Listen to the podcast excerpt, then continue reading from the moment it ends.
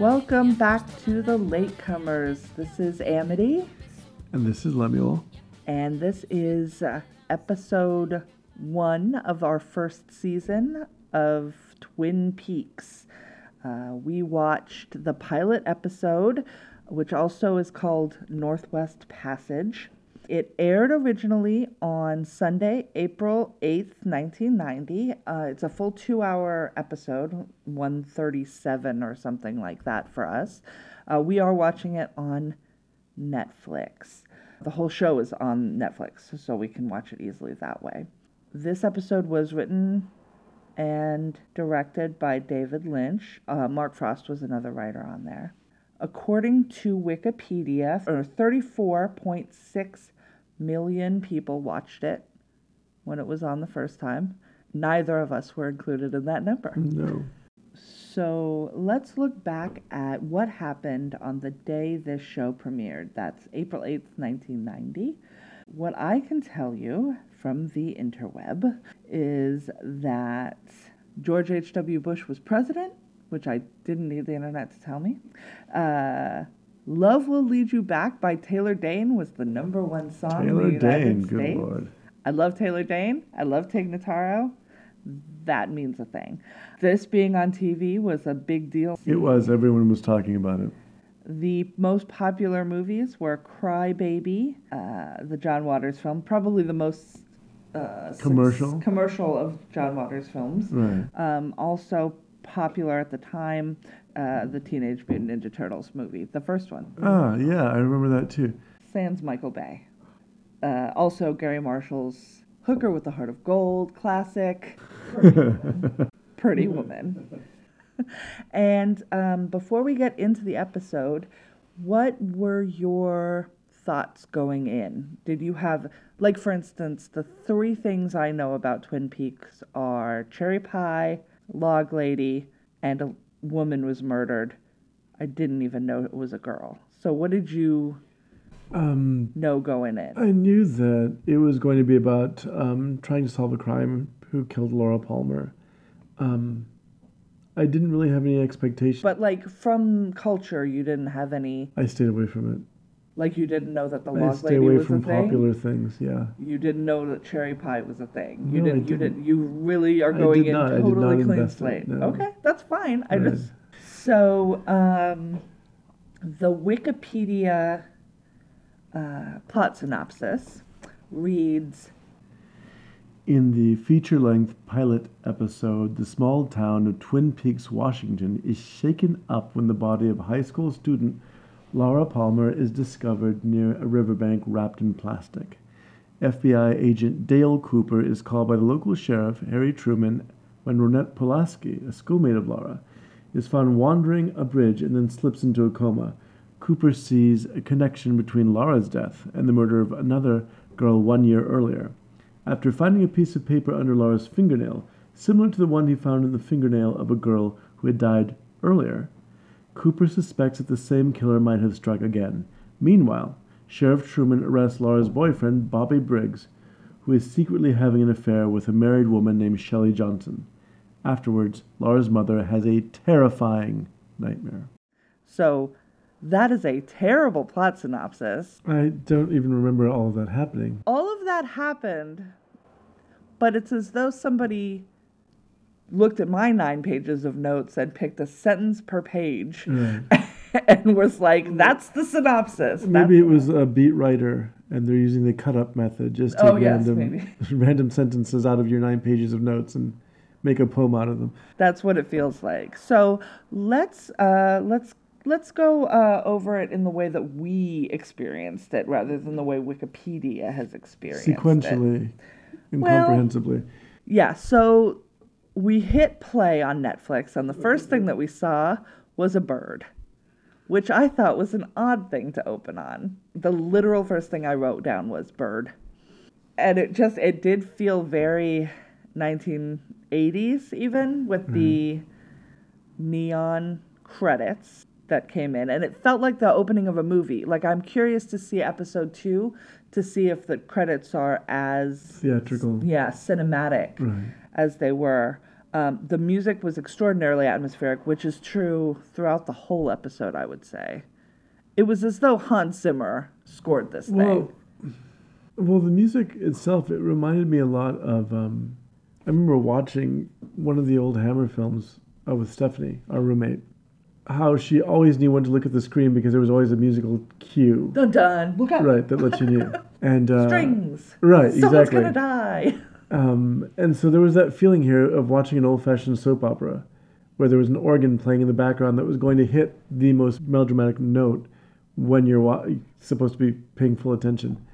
And there was that feeling to it. Felt like it was, like the whole tone of it was very melodramatic. Yes. Well, yes, that's true. And very artificial. But so we go through the green neon credits. There's scenes, I guess, that are from the Sawmill, which is a going concern in Twin Peaks. It's like an educational film. It is. It does look like an educational film, but it also doesn't look like a sawmill. It looks like a saw blade factory, like that. The saw is being manufactured or sharpened or something. Yeah, which maybe they do all of it on site. I don't know. And we get the "Welcome to Twin Peaks" sign, population 51,201, and both of us thought that number's going to have to change.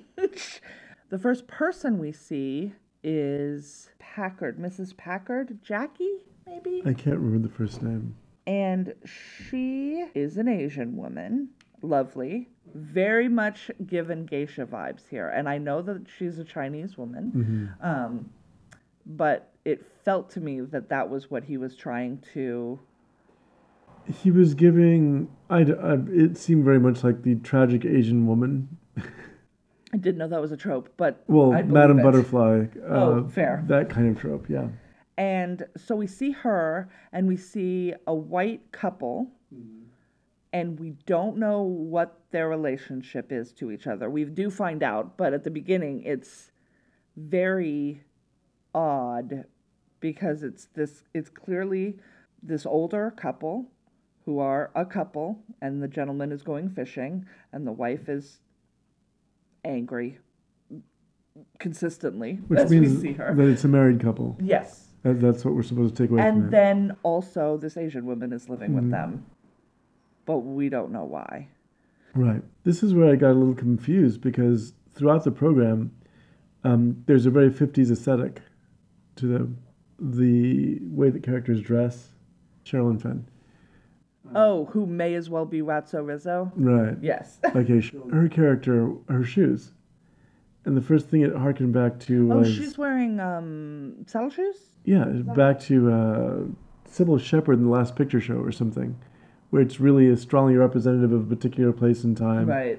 And she does, Ratso Rizzo. That's exactly what came to mind, too. But she's a sort of mischief troublemaker. So the gentleman in the older white couple goes out to go fishing and sees something. We don't know what it is. And then it turns out it's a plastic bag. And there's a body in it. Plastic bag full of girl. And came from the factory that way, I think. The next scene is the police station, where we are introduced to Sheriff Harry Truman and the worst secretary that's ever existed. I think she's the best secretary that ever existed. Lucy, who spends, I'm going to say, a full minute trying to describe which phone she's going to transfer a call to. Well, where it is in the room, which is very important. I think that she is... Well, yeah, but it's about to ring. Anybody who spends that much time arranging your donuts for you... Well, we haven't gotten there yet. But yes, she's a donut arranger. Well, yeah, we come back much later, and I think maybe Lucy lives at the station because she appears to have been putting in 16-plus-hour days. Yeah. Well, just on the donuts. Yeah. If she's arranging donuts for them every night and she's there at maybe 7 in the morning when the police get called, it's the time in this episode is very confusing too. I was like, it felt to me that everything was happening and then school started. And I'm just like, but I feel like 4 hours has passed. When do you all start school? Maybe they start school at a reasonable time and not at like 8, which is where schools here start. Well, it could also... The first character that we see is going fishing, which is a very early activity. That's true, but it's light outside. Right, but it's also further north. But also he has to film, so... You fudged it. Very far north. It's Washington. It's not Alaska. See, and I would agree with you there, too, because I fully thought that this show was in Alaska. We also were introduced to the sheriff, and we're introduced to Lucy, and we're introduced to an officer named Andy, who's very soft and can't handle anything and will be crying regularly. He cries twice in this episode, 3 times maybe. Mm-hmm. He cries a whole bunch. And then it's the sheriff and Andy, and I believe the medical examiner or doctor out on the beach with the fisherman, Pete. And they're taking pictures of the body, and then they flip her over, and you find out, spoiler, we already told you, it's Laura Palmer. And that's the first time that I knew, or I realized that she was basically a child. She's 17. She's a high school student. But I thought it was an older person. Mm. And then there is a very long scene at the Palmer house with Laura's mom calling out to her to come down for breakfast. And a scene that is, I'm going to say, 90 seconds to 2 minutes, where we're watching this woman knowing that her daughter is dead and elsewhere. It just seemed like a very odd choice. How do you mean knowing her daughter's dead? We, the audience... Well, okay, we know that. ...know that, because they have said, it's Laura Palmer. Right. And then we see mom yelling, Laura, Laura, come down for lunch or breakfast. Laura, Laura, don't make me come up there. Like, it's a long scene. No, I think that works, though. Well, I just feel like it went on for a very long time, knowing, given that the audience knows. Right. Laura ain't coming down. So for 90 seconds, we're like, lady, I have bad news for you. Well, it's supposed to make later scenes where they actually get the news work better, I think. What, maybe. She goes upstairs, finds out that she's missing, starts making phone calls. And then we move to the hotel where there is a weirdly... It's not racist, but it is... They're setting up to sell the sawmill or the land that the sawmill is on because they believe that the sawmill is going under to a group of Norwegians. I didn't know they were Norwegians at first because they were referred to as cheese eaters. And I was like, I'm sorry, what? I don't know what a cheese eater is. Right. But apparently, and then we go in. I thought it was people from Wisconsin. Nope. Okay. Norway. There is, yes, I have Hund, health and industry, and that would be the logging industry, go hand in hand. So they're just selling a real bill of goods to these people. At this meeting, Laura's dad is one of the executives trying to make this deal, and he is called out to the phone where his wife is trying to find out if she's with him. He says, no, she's not here, and the sheriff walks in and takes off his hat, and the music swells, and I wrote, hat off, never good. The music is a whole bunch. We get a lot of close-ups on the phone, which Laura's father has dropped, and we hear mom screaming through the phone. All right, so the next scene, we're at the diner, which is another reason that I was confused by the time, because Bobby was supposed to be at practice, mm-hmm. and now we run into Bobby at the diner. He's flirting with, everyone, even though Laura is, at least in name, his girlfriend. Mm. But he is having a relationship with a woman who is getting off at this time. So I guess she works nights. Shelley. Mm. Her character I thought was in high school, but apparently is a grown-ass woman with a husband. I didn't get that yet. I haven't gotten clear on all the characters because they introduce you to a lot at the same time. They do. So this is Shelley. She's blonde. She looks young enough to be the same age as Bobby and Laura. Mm-hmm. I do take into account that these are people on television, so they're always older than their stated ages. And I thought that he was asking if her dad was home, but apparently he was asking if her husband was home. Mm-hmm. So they are in his car on the way to her house for a tryst. And mm-hmm. as they pull up to her house... His giant truck is sitting in the driveway. which must be a metaphor for something. They reacted to that truck like this was maximum overdrive. He just slams on his brakes in the middle of a long stretch of road where there is nothing. If the dude is looking out the window of this trailer, I think it is, he's seen you, so I don't know who you're kidding. She hops out and he spins around and takes off, ostensibly, I guess, to go to school since he's not going to get any. But they really, and the way that the truck is photographed, it's very much like dun dun dun truck. It's not moving, it's not doing anything. There's no one in it, but it's like he moves the shot close to it, so it like is real in your face. It's very strange. Then we move to the morgue, and the only thing I wrote down here is that she's 17, which is, I guess, cementing in my head, oh, this is like a child. Right. And then we move to school where classes haven't started yet, which is why I was like, time is weird. I feel like at least 6 hours would have had to pass, but it can't be later than 9 a.m. So how would he have worked out, the director, for you where you felt a better sense of time passing? I don't know. And it's possible it's because we're looking at so many storylines, right, and we're being introduced to so many people that I'm thinking of it as a linear thing when really it's a bunch of things happening at the same time. Yeah.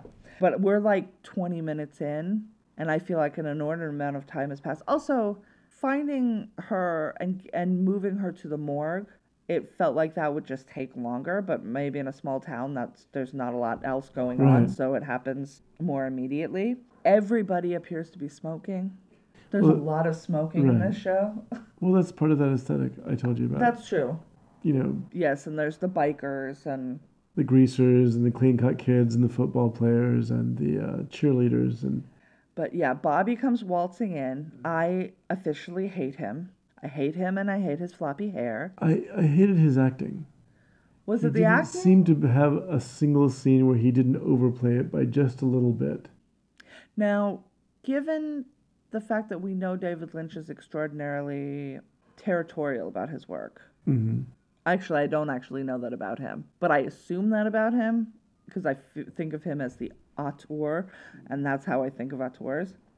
Was he directed to be like that, or was he just not great? I think he could have been. I don't know. It's too early for me to tell yet. I'll have to see if there's other scenes that reveal, you know, he's putting on a show for the cops. That could have plainly been what the case was. Right. But, I mean, he puts on a show everywhere he goes. Right. And that was my thing was, he might just be a punk kid, right, who I would hate in real life if I met him. Like, we would not get along. But his floppy hair was bothering me. And he was just so smug and like, I'm Bobby and nothing bad could ever happen to me. And I'm like, dude, like, what?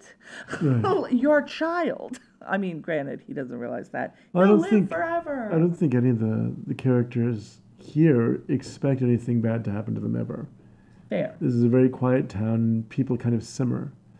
The rivalry between the sister and the young wife or widow who run the sawmill, it's not like anything overt's going to happen there. It's going to sort of simmer for a very long time. Right.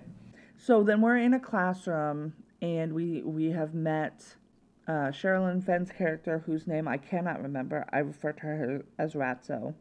We'll get all of their names down eventually. Laura's best friend, Donna, is played by... It's Lara Flynn Boyle, right? The actress that was formerly Lara Flynn Boyle, yeah.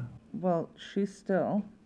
Let's not speak ill of her. We don't know where she is. The last time I saw her, she was in a Men in Black movie. That's right. And she sees through the classroom window a girl, just one girl, running across a quad, hands clasped to her face, screaming, Macaulay Culkin-esque, and then she looks at the empty desk and she knows that something's wrong with Laura, or something's happened to Laura. That was really well handled. I thought it was very well handled. I did not. I liked the idea that it's a little tiny thing like noticing that somebody is distraught, something's wrong, or this acquiring the sense that something's wrong, and then looking over and noticing that your best friend isn't at their desk and watching her put two and two together like that. That's fair. But also, who's distraught like that? That was so weird. And who was she? Where did she come from? What did she hear? What has happened? Well, that's kind of like adolescent girls, though, with these really high-pitched emotions, running, screaming. And that's not just adolescent girls, it's boys, too. Do you think that was a normal reaction? I don't think it was a normal reaction, but in a group of high school, there's going to be people with abnormal reactions, too. But did you understand where she had come from? Because I didn't understand where she had come from. What you find out later from the principal is that the story was already getting around the school. Oh, okay. That something was wrong, because that's why he was being forced to later make an admission after interrogating the floppy-haired boyfriend. Bobby is in the library getting grilled. He finds out that Laura is dead, and he reacts not at all, I would say. Yeah, no, I don't think he does. He seems mildly surprised. Right. But he doesn't seem upset in any way. And that could just be like, oh, I guess one less girl I get to fool around with, since he seems to have a stable. And then we go to the principal, who gives an address over the PA system informing the entire student body that their classmate has passed. And then he gets very upset, seems way more upset than Bobby seemed. This really felt like Riverdale. Or rather, I will say, Riverdale pulled heavily from this, I think. Right. Not just in having 30-year-old teenagers, right? No. Although I think these kids were younger than, say, a 90210 situation, but sort of principal and other people interrogating kids in school, the PA announcements, the sort of overblown music, like a lot of that, I feel like Riverdale was like, oh, let me just... This was done once and it seemed to work really well. Let's just do that again. Then I wrote music, box music, or cats. It almost sounded like Memories or something like that, the music that was being played. And then we go to the Palmer house, where Mrs. Palmer has been clearly drugged. I mean, the doctor is there. Mm-hmm. The doctor is, I believe, Donna's father. And he's got his hand on Mrs. Palmer's arm, and she is bawling, and then suddenly she is not. And I wrote down, Mom got Valium. Like, it's clear. And then he says, you can ask her questions now. And I'm just like, oh yeah, they really drugged this lady. She says that Laura had come home the night before. She had been out with Bobby, but she'd come home at 9, and she had gone up to her room. And the last thing that she said was, good night, sweetheart. It takes her a while to get that out. Right. There are police up in her Laura's bedroom, and they find her diary. And it's one of those little diaries that involves a tiny, tiny key. And they're like, where's the key? And I'm just like, if you give that a little bit of elbow grease, you could get it open. Probably not even elbow grease. You could probably just pull it open as though you were opening a plastic package you got from the store. Like, they're strong. Not, right. This is when I wrote that the sheriff was really giving me some Friday Night Lights vibes. Like, he was really soulfully looking into people's eyes. And then when they're talking, they ask if Laura got any calls when she got home, and Laura's phone had rung, and that reminded me of, because when I was younger, I had my own phone line too, right? And I know that was a thing, a fairly popular thing. I imagine that her phone was clear, and you could see the guts of it. Maybe they were neon. That is the picture that I had. Then we go to the mill. Pete is singing a song. Catherine is glaring at him. Josie is sort of fighting her way. Josie is the owner of the mill, we find out. But Pete and Catherine, the white couple, are the people who've been running it. They have the experience. It's Catherine's brother, who was the owner of the mill and who has passed on, leaving the entirety of the mill to his wife that he brought over from Hong Kong, I believe is how they put it. And Josie has decided that they're going to shut down the mill because there is this loss in the community, but also because one of the mill workers' daughters is also missing. That's when you find that out. Right. And then the next scene is the bridge where we see this young woman who is dressed in what appears to be like a slip or a nightgown. Right.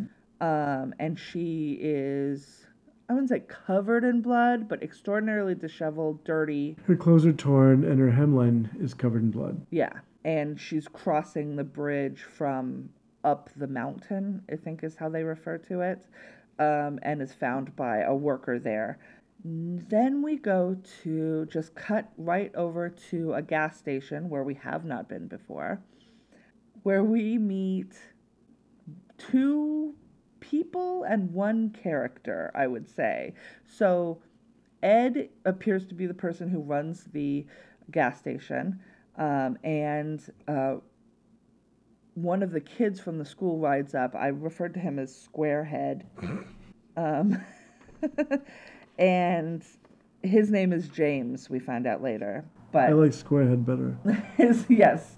So he rides up and they start talking about Laura, it seems like. And then we get a shot from inside the gas station or the house that's adjacent to the gas station where Ed lives with who I presume to be his wife, a redheaded woman with an eye patch. The pirate. Who is obsessed with curtains. Like, she just yells, the curtains aren't going to go pick up themselves. And then later in the scene, after James and Ed are speaking, and James hands a note to Ed to give to Donna, who I guess he assumes is going to come out this way because this is a thing that they do. She yells again about how he needs to go get the curtains. It's 10, and they're ready. So apparently it's 10 a.m. at this point. That's how... So we're marking time. And then Ed goes for the drapes. And then we enter... Kyle MacLachlan finally gets here. The presumed star of the show. And presumed FBI agent. Yes, he's an FBI agent. I say presumed. He acts very strange for an FBI agent. That's true. He does act strange for an FBI agent. And we meet him driving, talking into a dictaphone. It'd be his iPhone now, but it's a dictaphone here. We find out it's February 24th, for what it's worth. And I do believe this show is set in 1989. It aired in 1990, but it is set a year earlier. He's talking into this dictaphone, listing his expenditures, and talking about how he's going to this town because he's gotten a phone call asking him to come in, and he was close.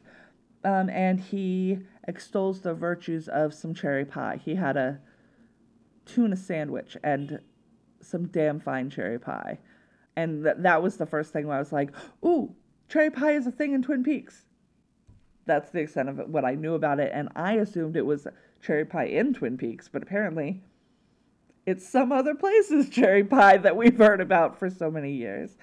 He goes to the hospital, and he is talking to the Sheriff Harry Truman. Yeah, that's still his name, and is extolling the virtues of the trees, and we find out those trees are Douglas firs. So Christmas trees. Yeah. They are Christmas trees.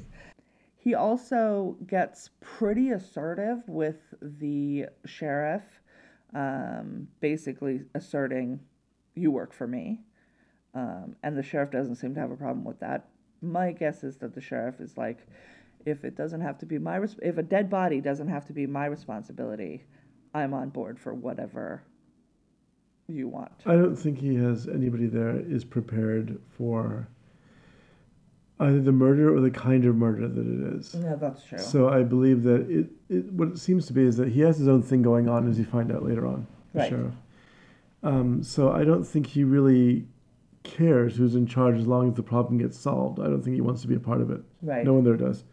And so we're visiting Ronette, who is the young woman who's been found. She is unconscious. Wikipedia seems to think she's slid into a coma. That doesn't feel like what's happening. It feels like they may have medicated her heavily. They do mention that she has been raped several times. and she is sort of dreaming with like nightmare type situation, and she yells, "Don't go there!" And at this point, Agent Cooper inspects her fingernails, and they say, "You know, we did a check for trace and things like that." And he says, "That's not what I'm looking for." And then he seems frustrated, and he says, "There's nothing there." And then they head to the morgue where Laura's body is, and we pass Dr. Jacoby, who has something in his ears. You said that they might be corks. Yeah, that was hard to make out. I couldn't tell. They were like long sticks. Right. And he took one out at one point, and then I think he put it back in. No explanation given. Right. And then, and he wants to go to the morgue with them, which is a weird request. And they say, you know, nah, that's fine. And he says, Laura was my patient, but her parents didn't know. And then as the sheriff and Agent Cooper are leaving, Agent Cooper asks if he's a shrink or a psychiatrist. And the sheriff confirms that. So Laura was seeing a crazy psychiatrist unbeknownst to her parents. So we know that. Finally, we are at the morgue. Agent Cooper looks at Laura's nails. I believe they also say that they looked for trace, but apparently they didn't look that good because she has like a little paper letter under her nail, like as though a page of a book was cut around the letter R, capital letter R, and that's under the ring finger of her nail. I don't know which hand.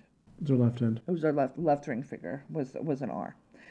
And then we move back to the gas station where Ed has returned from procuring drapes, and Donna is there waiting for him as he drives up. Bobby's friend Mike with the beautiful feathered hair. He's a real jerk. Who's Donna's boyfriend. Right. It drives up trying to find Donna and goes into a brat. He's just, my best friend's girlfriend died and you should be with me and we should be with him.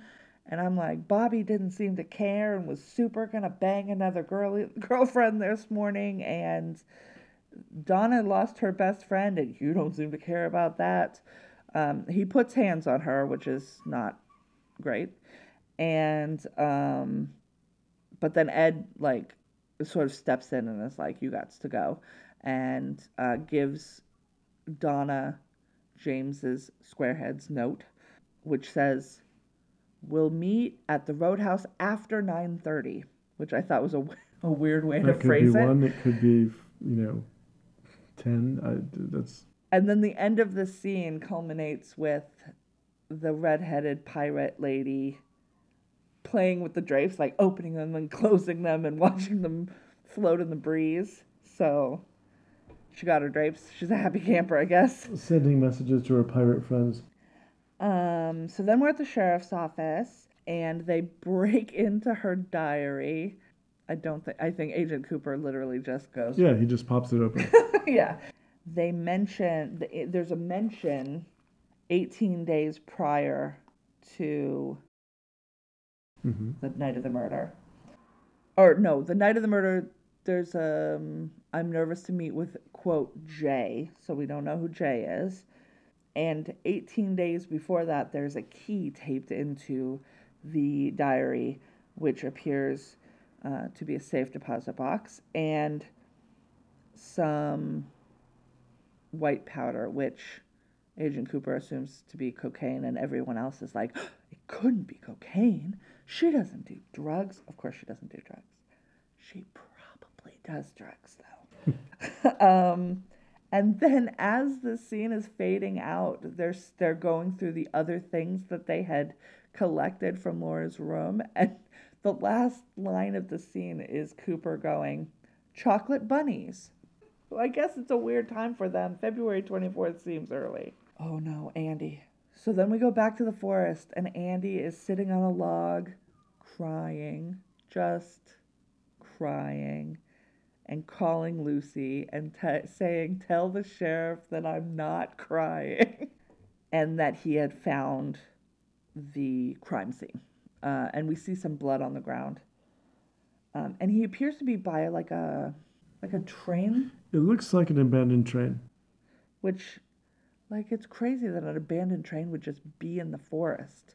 Don't they bring those into like a depot or something? I don't know. Back at the station, Bobby has been brought down to the police station, so it's getting serious for him. And Agent Cooper is sort of grilling him again, but he is sitting on the same side of the table as the sheriff, and they have a machine, and I don't know what this machine is. I thought it was a calculator. Like, I fully expected us to look at what he was typing into this little machine and for it to just say boobs. Like, but he types in to a thing that then shows the words that he's typed on this little keyboard, and he did not do it. I don't know what this machine is. Do you know what this machine is? No, I have no idea. It was almost like a label maker or something. Yeah, I've never seen anything like that. And then we go back up to the hotel where I assume that Laura's dad has left the meeting, but they're still trying to get the Norwegians to buy the sawmill. And they're like, you can't let them know that a murder happened because there's no way they're going to buy basically what amounts to this whole town, right? Like, that's the size of the business in this town. If they buy the sawmill, they're basically buying the town. Audrey is the Ratso Rizzo character, and she's up there wreaking havoc. She gives no F's about anybody. She is an agent of... She's the Joker in this. Like, she is an agent of chaos. They say, you can't blow up the Norwegian deal. And apparently her parents own the hotel. So she, like, lives at the hotel. And then she goes into the room where all the Norwegians are and draws attention to herself over, like, at the coffee station, and then talks about how she's so sad because her friend Laura was murdered. And then we cut away to the police station where Bobby is saying that the J in the diary is a biker. And then we're looking at another thing that they had pulled, other than chocolate bunnies on the diary. They had pulled a camera from Laura's room, and they're watching the video, and she's in the up in the forest. It's Laura and Donna together, and somebody is taking the picture, but you don't see who it is. They've brought Donna in, and they're asking her questions, and she says, oh, this woman hiker came along, and we asked her to take our video. We don't know her name. We never got her name.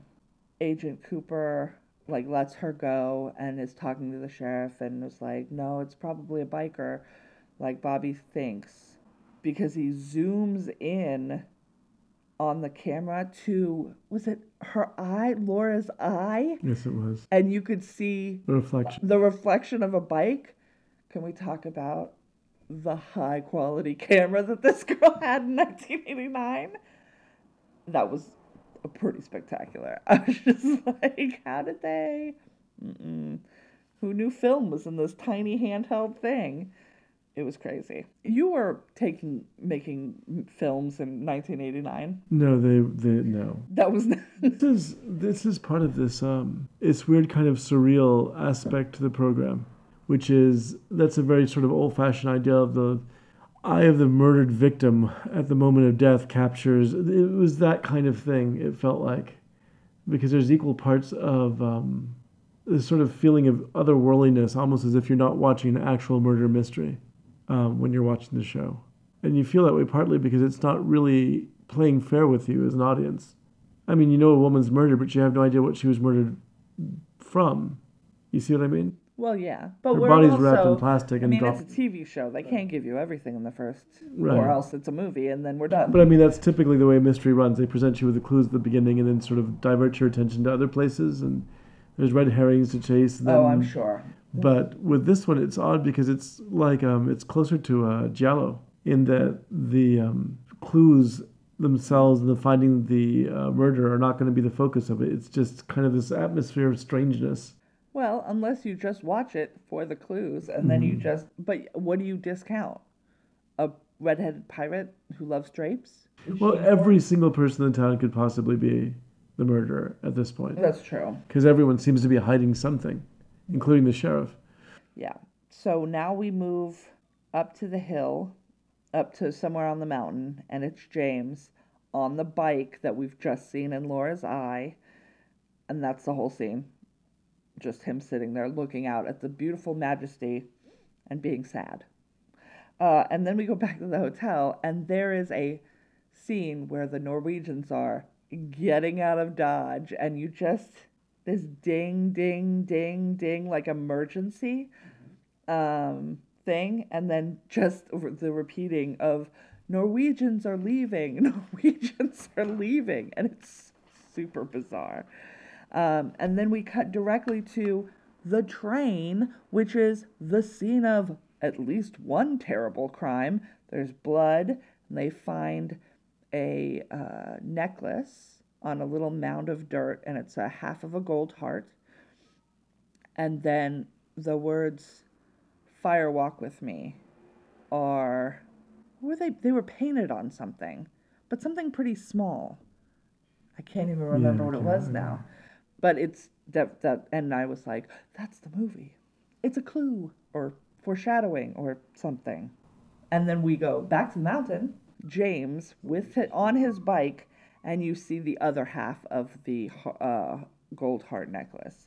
And then we go back to the hotel, and it looks like Audrey has a brother who's not in the scene, but there's a nanny-type person telling the family that Johnny won't stop banging his head, and they're frustrated, and they're like, tell him that Laura's not coming today and is never coming back. It's not that hard to understand.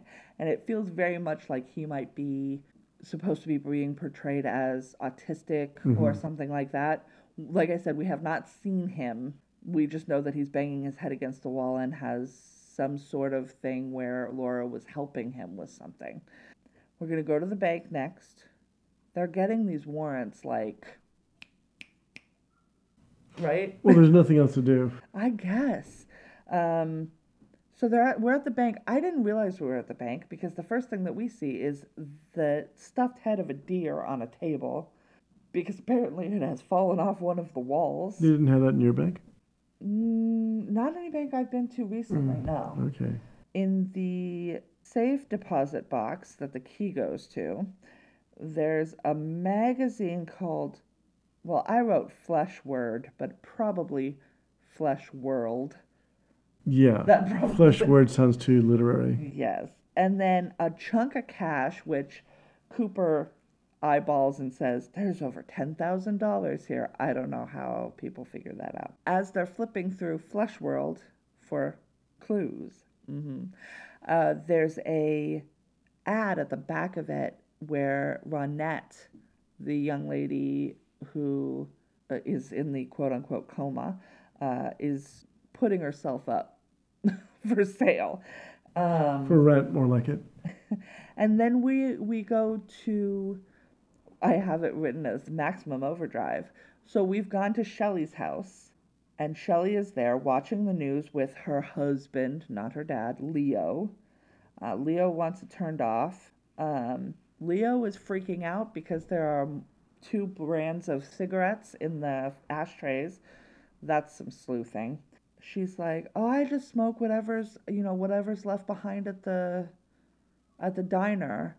And he like grabs her and says, you need to only smoke one brand of cigarettes because if I find two brands of cigarettes, I'll snap your neck like a twig. Lynch is really putting heat on this dude. Like, this guy's clearly a murderer, or could be. We're going to go back to the gas station where Ed gets a call from another waitress, a different waitress, the older waitress, to meet at the Roadhouse at 9:30 because that's what people do in this town when they want to be on the DL. Just go to the Roadhouse at 9:30. Nobody else is going to tell your business because they're all doing that they don't want other people to know about either. And once again, we see his pirate wife, happy with her blinds. Then we're going to go to the council meeting, and we see the log lady for the first time. I was so excited. I only know about her because apparently she passed recently. So. Oh, okay. I didn't know that. Cooper is basically given the rundown to the town, saying that a year ago another body was found with a letter under the nail. Portrays Laura to be victim number 2 and Ronette to be victim number 3. And I, having watched many a show on serial killers, thought, that's quite a ramping up in your timeline to go from a whole year between victim 1 and 2 and an hour between victim 2 and 3, because Ronette and Laura disappeared at the same time. So that seems weird to me, but maybe I'm doing that thing you're not supposed to do when you're a jury and bringing outside knowledge into the courtroom.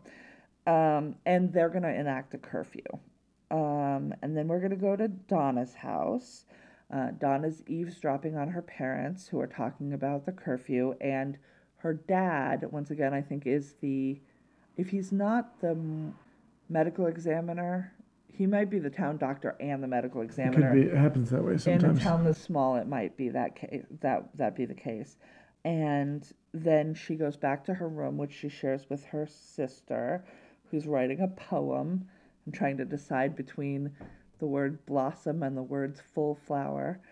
And then she gets coverage and sneaks out on a night where there's curfew enacted because her best friend was murdered literally yesterday. Sneaking out, definitely a good idea. Donna, this is how we die. Did you not see Scream? I mean, I know it's before your time, but, or after your time, but come on. And so she sneaks out, and as soon as she gets away on her sister's bike, Mike and Bobby drive up, hammered. Well, Bobby's hammered. Mike's probably drunk. Bobby's physically drinking while standing on top of his buddy's car, which was way too nice of a car to let your friend stand on.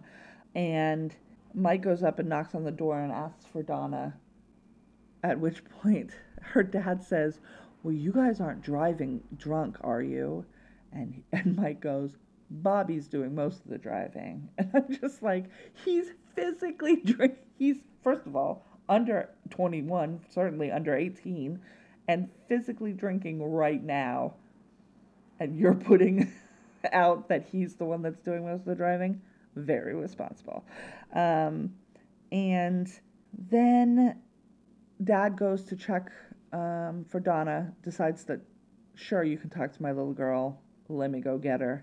And is informed, of course, that she has fled, and then tells Mike and Bobby that she has left, is fine with them leaving, and then just closes the door. And I'm just like, are you going to call somebody? Are you going to go find? What are you? You're going to just leave it up to these knuckleheads to go get your daughter? Like, it seemed very strange. Oh, but then we do find out that he does call the sheriff and Agent Cooper. They get patched through to them. Those two are already sitting outside of the roadhouse, or they're going to wait at the roadhouse for Donna. Right. It seemed like a stake out to me. Yeah, that's right. Because I think Mike and Bobby thought she's going to meet a biker, and so that they assumed it would be at the roadhouse, and then they go to the roadhouse. At the roadhouse, we have someone performing to an audience who was very, like, respectful. Yeah, it was like young kids. Roadhouse. It was a very chill roadhouse. These kids were, like, drinking beer, but sitting and watching this woman perform the theme song to the show. She's singing what had been an instrumental when the show started. And we see Ed, married to a redheaded pirate, loving on this blonde waitress and saying, you know, I'm probably going to maybe leave, but probably not. Who knows what's going to happen? Future's uncertain. And then we see the police car outside. Cooper is whittling. He says, do you know why I'm whittling? Because that's all there is to do in a town this small, or something like that. And then he sees, I think, Bobby and Mike come pull up and says, you got to call for backup. Like, it's going to go down. Inside the roadhouse, we see Mike getting physical with Donna. and a fight breaks out, and Donna gets pulled out with another biker named Joey. So we think, is that the J? And then we're up on the logging road where Joey drops Donna off with James, the actual J. Squarehead, yes, of the Heart Locket and the bike, the I bike. They're talking, and Donna says, you know, Bobby isn't who you think he is. He killed a guy, and Laura knew about it. And then they, inexplicably, make out. That is, what? There's a time and a place, and I don't think this is the time or the place for these two to be kissing each other. You got a boyfriend, even though he's a jerk. So judgmental. Your girlfriend literally got murdered 24 hours a day. Also, your best friend. I understand death is stressful, but come on, you guys. She says, you have to get rid of the necklace, because she'd heard her father say that they were looking for the person with the other half of this gold necklace, which seemed very strange to me, because I was like, well, this is a BFF necklace, because typically men and women don't share necklaces. That's not typically a hetero jewelry split.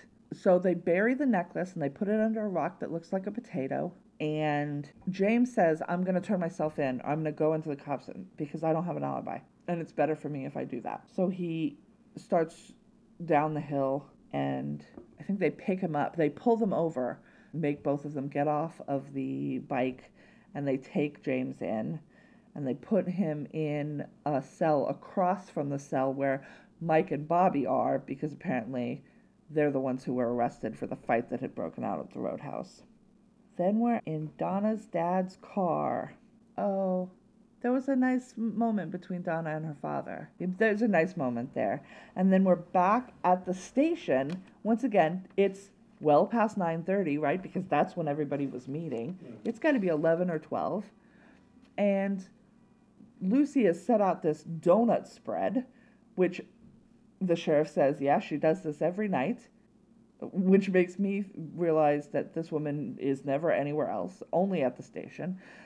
Then we're back into the back of the police station, and Bobby is barking at James to intimidate him. I think that's what it was supposed to do. It was odd. Then we go up to the mill house, and we see Josie, the widow who owns the mill, kissing the sheriff? Are they kissing right away? Yes, they're kissing right away. That's the first thing that we see. Now, the sheriff is not married, right? I don't believe so, no. He's the only unmarried person. So this isn't an extracurricular activity. This is just... So, and then Catherine apparently is on the phone, but we don't know to who.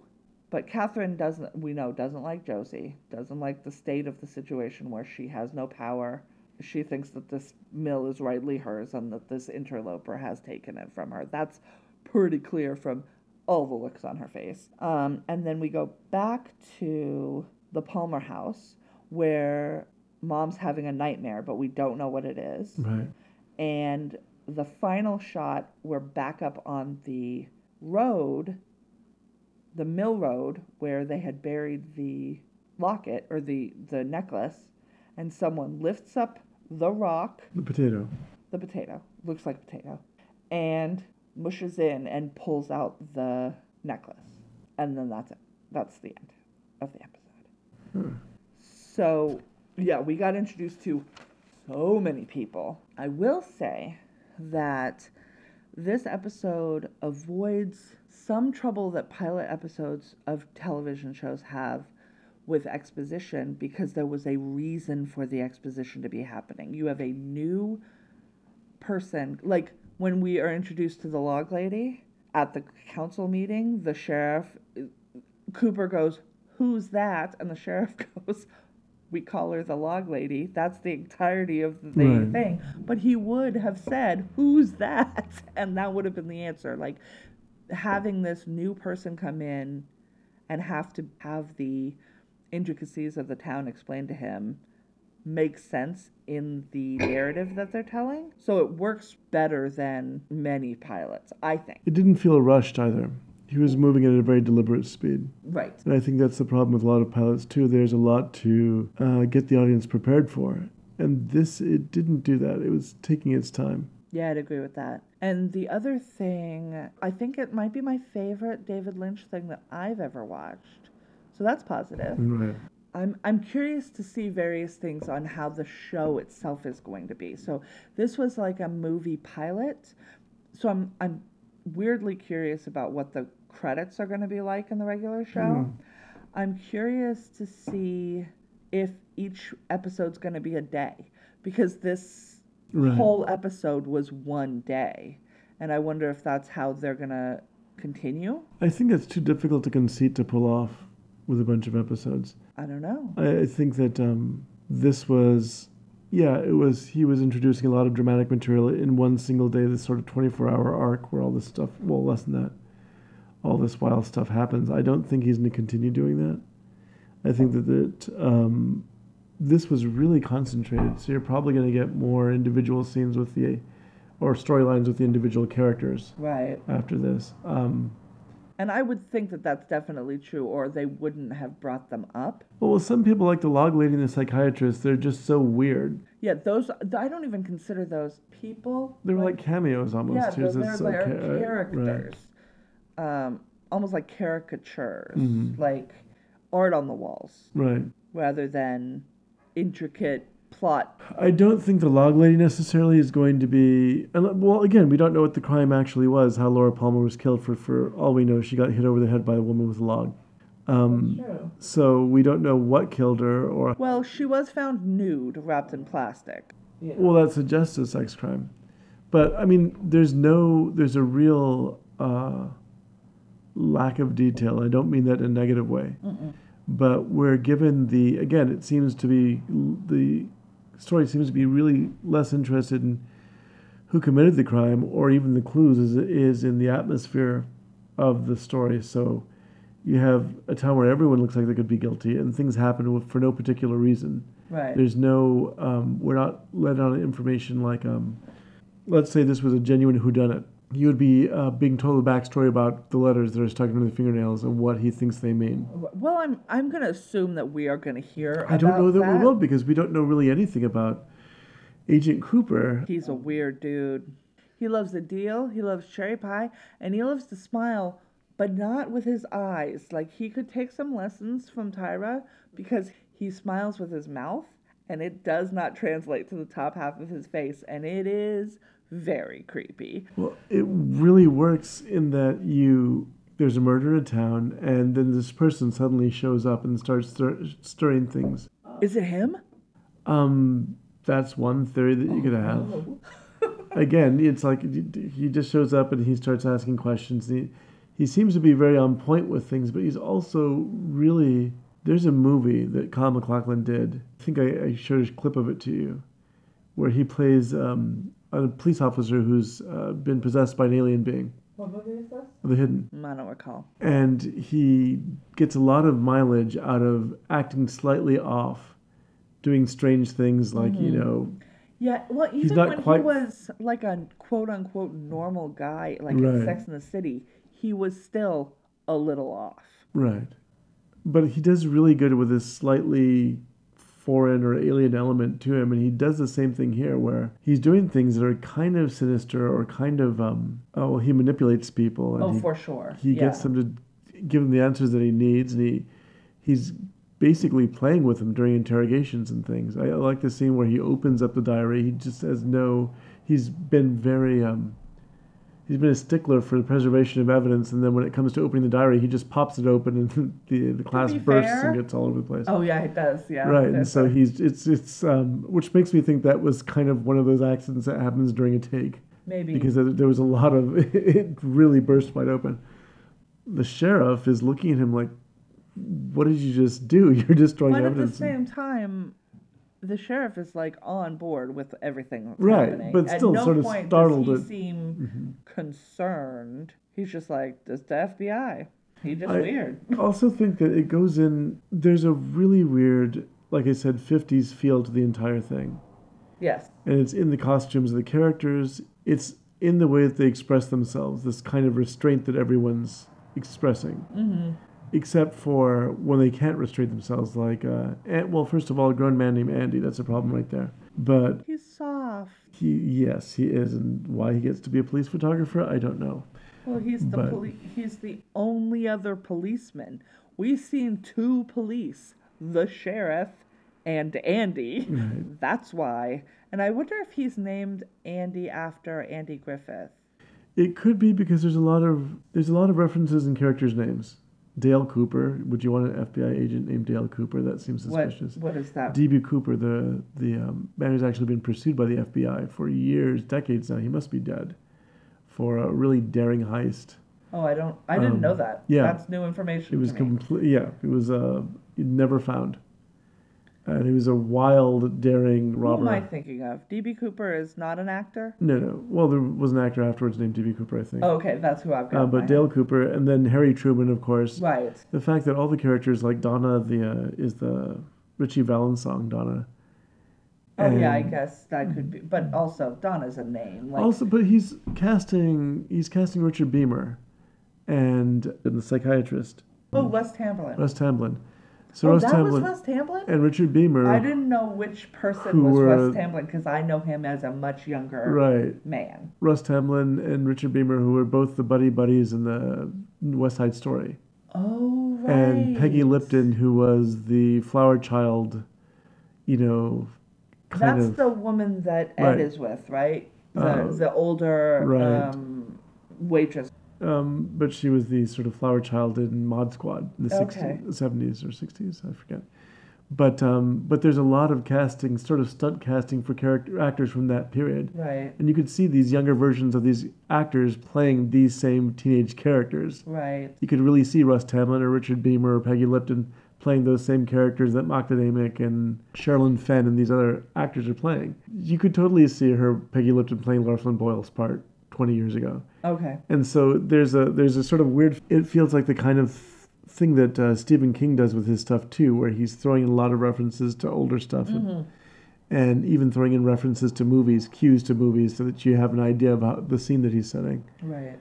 But yeah, it felt so weird. Like, I'm not really sure what I'm looking at. It's a landscape that takes place inside of David Lynch's head. Yeah. Well, this is before he completely abandoned the idea of making a narrative film and started making movies like Lost Highway, where one character turns into another character midway through the film. Well, we don't know that none of that's going to happen. We don't know that that's going to happen here. But I think it was still early enough in his career to where he was still interested in telling a narrative story that was fairly straightforward. And if you're telling a mystery, you can't really get away with things like that.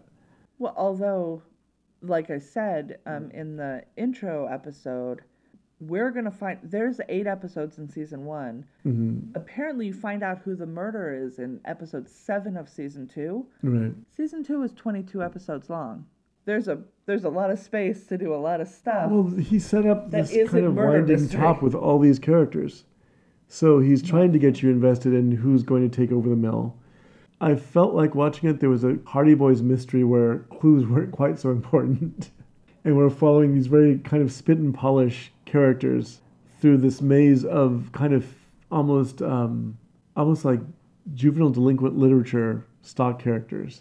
The bad boy and the outsiders. Right, the bad boy on the motorcycle, and then the psycho kid. Who's really nice and sweet, and everybody's going to love him except Bobby, because Bobby is a floppy-haired maniac. But by now, it's almost like apparently a murderer. Right. It's almost like a cliche, though, that the town greaser who drives around on his motorcycle is actually the nicest guy in town. Got a real soda pop on our hands. Right, exactly. That's the kind of feeling I'm getting from it. And I'm not displeased with that in any way. It's not distracting to me. It's just kind of fun that you're looking at a sort of sideways take on the world. So, I think at the end of every episode of this show, we should guess who we think the murderer is going to be. I think the murderer is actually a cadre of pirates that are living in this small town. The woman with the eye patches, she's sending semaphore signals using her curtains to people in the bay. And the other woman, the log lady, is actually going to whittle that log into a wooden peg leg. Or for possibly herself? Into women pirates? But wait. There has to be at least one man, because Rosette was violated. Who did we say? Who did we see with whittling? Actually, you think it was Cooper? Oh, it could be. I lean towards Cooper as well. although I don't believe that he is not in the last half of the second season, and I believe he's not supposed to bring in outside stuff. But I still don't think it was Cooper. I don't know. Yeah, I don't know what's going on. I think also it's a person who possibly is one of the few literate people in town, being that he's stuffing letters underneath people's fingernails. Maybe it's going to spell something. I am going to take some bait and lean towards Leo at the moment. Shelley's very violent, truck-driving husband who can tell a cigarette butt from 50 paces. Which means he shows more detective skills than anybody else on the show so far. I wouldn't agree with that. I actually think that the sheriff... I'm going to leave Andy out of this. I think the sheriff is not a dum-dum, and I think that Cooper is not a dum-dum. The impression that you're supposed to get, I think, is that the sheriff is not a dum-dum, but everyone in this town is in a state of shock. If you shut down the one major industry in town because somebody got murdered, and this is a town that's a very closely knit community, and everyone's horrified. Not just the one major industry in the town, but one that is in danger anyway. Right. And something else that which is why Catherine, who fired that dude for no reason. Because of his name, obviously. She's a terrible person. I don't like her. Maybe it was her. I'm going to blame... You know what? Leo, I think you're a red herring. I'm blaming Catherine, although I don't know who her male partner was. I think Catherine, she locks of her dead brother. Or locks her daughter in a cabinet, from what I've heard. That's bringing in outside knowledge. Carrie, that's right. I forgot who she was. She's always terrible. Is she always terrible? Does Piper Laurie ever play anyone nice? Piper Laurie, when she was young, and she is still an attractive woman. She was just a stunning young woman who just was she was a very strong character. But was she nice ever? Yes, in some of the older movies, but she always played a very strong little woman, sort of like Maureen O'Hara. Yeah. She was always playing these sort of fiery redheads. Well, she's a redhead, so there's a limit there. But I can only think of a couple of films where she played sort of the soft, vulnerable character, but basically she was called on to play these sort of strong-willed people. And that probably is based on her personality, and I'm not sure exactly what got her to play. Or she's a great actor and is literally the nicest human being that's ever lived. Yeah, that could be the case. But yeah, I'm enjoying the program so far. I think there's a lot of stuff to unpack for a first episode. Yeah. And it's leading you down a lot of false paths. You can say with more conviction who you don't think the murderer is, but it's left so wide open and you know so little about the actual crime. That's true. That it could be, I'm sure that we'll get details as it goes on. Yeah. Okay, so we're going to wrap up by we're going to tell you not to be late for a thing, because sometimes we're late. Twin Peaks, we're late. We're 17 plus years late. Is that right? 27? Holy balls. I would rather it be 17 because that makes... What does that make me? There's a reason why dinosaurs are the icons for the program. That's right. 27 years late. So we're going to tell our listeners what not to be late for, what's happening right now that they should be catching. TV, movie, music, book. What do you think people should be getting on board with? I know you never do anything that's popular, so... The Exorcist. The television program, The Exorcist. I am really appreciating the second season. I really like the first season. I like the way that it unexpectedly tied directly into the original story. Mm-hmm. And that came out of the blue. I think that the characters in it are very compelling. Mm-hmm. They're not straightforward. They're very much like the characters in the original film and the book, in that these are troubled priests. Mm-hmm. Yeah, there's one priest specifically. The priest, the exorcist, are one character who's fighting his own homosexuality, or maybe not, and one priest who's fighting his heterosexuality and whether or not he should be committing adultery. But those things are balanced against a much bigger scope, not just of a person being possessed, because that story gets to be the same story over and over again in films like this, or television stories like this. It's part of a larger conspiracy to do horrible things like murder the Pope and take over the Vatican. Yes. But what I appreciate is that it's genuinely creepy. It is. It does not play for cheap jump scares. the possessed beings, the devils in here, are complete id. They're just nasty, they're mean, they're sexual, they're vile, they're horrible. Also, I like watching it because there is a varied cast. Right. We've got John Cho in the second season, and anything John Cho's in, I'll watch, including that weird selfie show that was... Which I do appreciate how everyone here is taking this very seriously. I like that. I was mentioning to a friend of mine, there was two things that really got me the first season. Because it's a show about priests, and generally when you're watching a show like The Walking Dead or you're watching a lot of other television programs, the clergy is never portrayed with much depth. They're either cowardly clergy or overly heroic. And here you're getting a sort of the spectrum of behavior. These are people. But the sort of confession of faith that one priest gives at what he thinks is going to be the moment of the death is actually one of the most genuine religious things you'll hear on television, where a person talks about why they believe in God. And also, there's a line that you're waiting to hear the entire first season. And I won't spoil it because anyone who's seen The Exorcist knows what that line is. And when the actor who finally gets to say it at the last episode of the first season says it, it's said with such conviction it actually means something. It's not kind of like the throwaway that you've been waiting the whole season to hear. Right.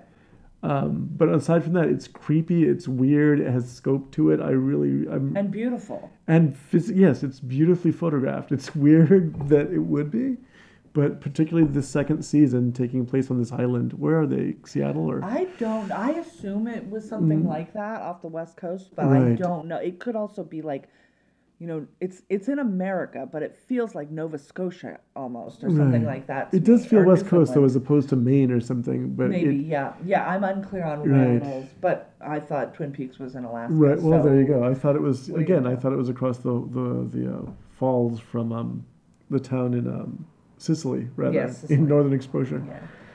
So I'm going to recommend another thing you can see on Netflix, which is Mindhunter.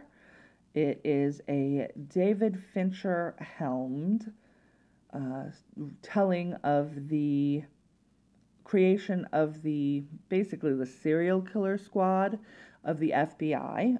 It stars Jonathan Groff, who you might know from such movies Glee. Glee was the first time I ever saw him. He's also been on Broadway in a number of shows, including as the original King George in Hamilton. And he's great, and he's very good in this. He's very earnest, which is really fun. And he's got a partner who's an actor that I'm unfamiliar with, but is very good. It takes place in the late 70s, 76, 77, somewhere in there. I had thought it was the early 70s, but it's the later 70s. Oh, also Anna Torv is in it from Fringe, doing some great work. And they're putting together a team inside the FBI who will study serial killers, because I think the tagline is, how can you get ahead of crazy if you don't understand crazy? Right. And, you know, I watch Criminal Minds, which is this group now, so I'll call them the BAU, even though I don't even know if that's really what they're called. But it's really good. It's lovely to look at. We're through 5 episodes, I think. I think so. I believe it has been picked up for a second season, so that's exciting. But I'm very much enjoying it. It's not violent. It's so far. Not. It's deliberate. I would say it's deliberately paced. It's not slow. It's not boring. But it's like grown-up TV. That's what I think of it when I watch things like this. I'm like, oh, this is for grown-ups.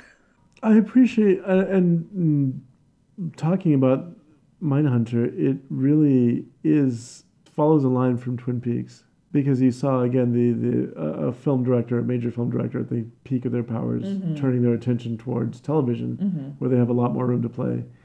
And also, you could see a relationship between Kyle MacLachlan's agent and this agent as sort of over-earnest and saying the wrong things, although I think the one difference would be that Agent Cooper is a little more sinister. Yeah, I would say that. I don't trust his judgment, but that sort of over-earnestness about cherry pie and donut displays and that kind of thing. Right, but I think that that's a put-on with Cooper, and I don't think it's a put-on with the character in Mindhunter. Right. And it's the only issue that I had with it so far is, and it's stopped now, but I appreciate the fact that it's not graphic, because I could do without another, close up of a bullet wound. Just go inside the brain. I remember CSI and those just horrible zooming close ups of people's lungs stopping and what breast cancer looks like from the inside. Yeah, I could do without that. But I appreciate the fact that it's really very clinical in its approach, and it's trying to. It's not being sensationalistic in any way. No, except for weirdly explicit sexual scenes in the first couple of episodes. There are butts. Which are very strange. Boy butts and girl butts. Which had nothing to do with the actual story that they're telling, and I'm sure that it'll play a part, and there's a reason why you're seeing this. You know what it is? It does play a part, and here, this is no spoilers, but there is a scene where they're talking about, quote-unquote, deviant sexual practices, and how they want to remove some of those from the, quote, deviant list, and... Cunnilingus and fellatio are two of them. Right. And I think you're seeing these normal human beings enacting these now, today, we believe these to be normal sexual things. Right. And then going, oh yeah, no, normal people do this. This isn't something that you have to be a deviant to do. I think that you are, when you're watching this show, there's a sort of... It's like they're setting you up. I believe that at some point their sex lives are going to be ruined by the fact that so much of their research has to do with... Yeah, you're probably right. ...abnormal sexual behavior. So you're seeing, look, they're perfectly normal. Okay, now it's going to start knocking that down. Right. Because as he brings up to his partner, the agent, that it's hard not to let them inside of your head, this constant misogyny. Yes. Which seems to be a huge element of what they're... And they start questioning each other like, well... What is your relationship with your mother like? And they start this kind of semi-serious conversation that then turns very kind of grave. Like, are we like them? Right. Are we like them? Because there's a need for them to identify or separate themselves from these killers. And so I would warn people who are going to watch it, they won't see anything necessarily graphic, but they'll hear a lot of stuff that you probably didn't want to hear. It is done in a clinical, adult way, not in a jokey or flippant way. Right. These are people who have, and they are talking about, and two people who are portraying true life killers. Serial killers. This is, I don't know if the agents are... I believe they're based on actual people. But are they, I don't know if their names are the same, but the names of the killers that they're talking to are... Right, like the first two episodes they keep talking about Charles Manson and how he's like... the one that everybody wants to talk to. They haven't, and I don't think that they're going to, actually. But that was so to put you in context of, no, this is the quote-unquote real world, right? Like, this is history. And these people have done horrible things in actuality to actual people. But the show's very good. It's also beautiful to look at. I very much like David Fincher's style, and... There's a lot. It's a lot of black, whites, and grays, though. It's which I appreciate. Very monochromatic, which, yes, is right up Lemuel's alley. So and assertive titles too. Yes, very assertive titles. The titles. It often feels like you're being yelled at. Whenever you go to a new place, the location is put in giant, like full screen white letters. I never thought Altoona would be so terrifying, but yes, it just sort of leapt out on the big screen right out at me, and I felt injured. All right, so I think that does it for this episode. Thank you so much for listening. I'm going to ask you to rate, review, and subscribe to us on whatever you listen to your podcasts on. I figured out how to put us on Stitcher, so we're there. We're on Google Play, and we're on iTunes. It's very exciting. You can find us on Twitter at LatecomersPod. You can find me on Twitter at Amity Armstrong. You still don't have a Twitter? Is that accurate? Yes, absolutely. Yes. All right. You can email us at latecomerspod@gmail.com. I have another podcast called Podcasts Collected Presents, which you can find anywhere you can find podcasts. I'm one of several hosts. Several of those hosts are European and have awesome, yummy accents, so listen to that. We're talking about podcasts. It's very meta. And if you don't have enough podcasts to listen to, if this one and that one aren't enough, we'll get you some more. You all are fantastic, and we will talk to you next week. I've got a new tagline. Let's see if he likes it. Remember, only you can prevent spoilers. Oh, okay. Yeah. Not so much? All right. I like the other one better, actually.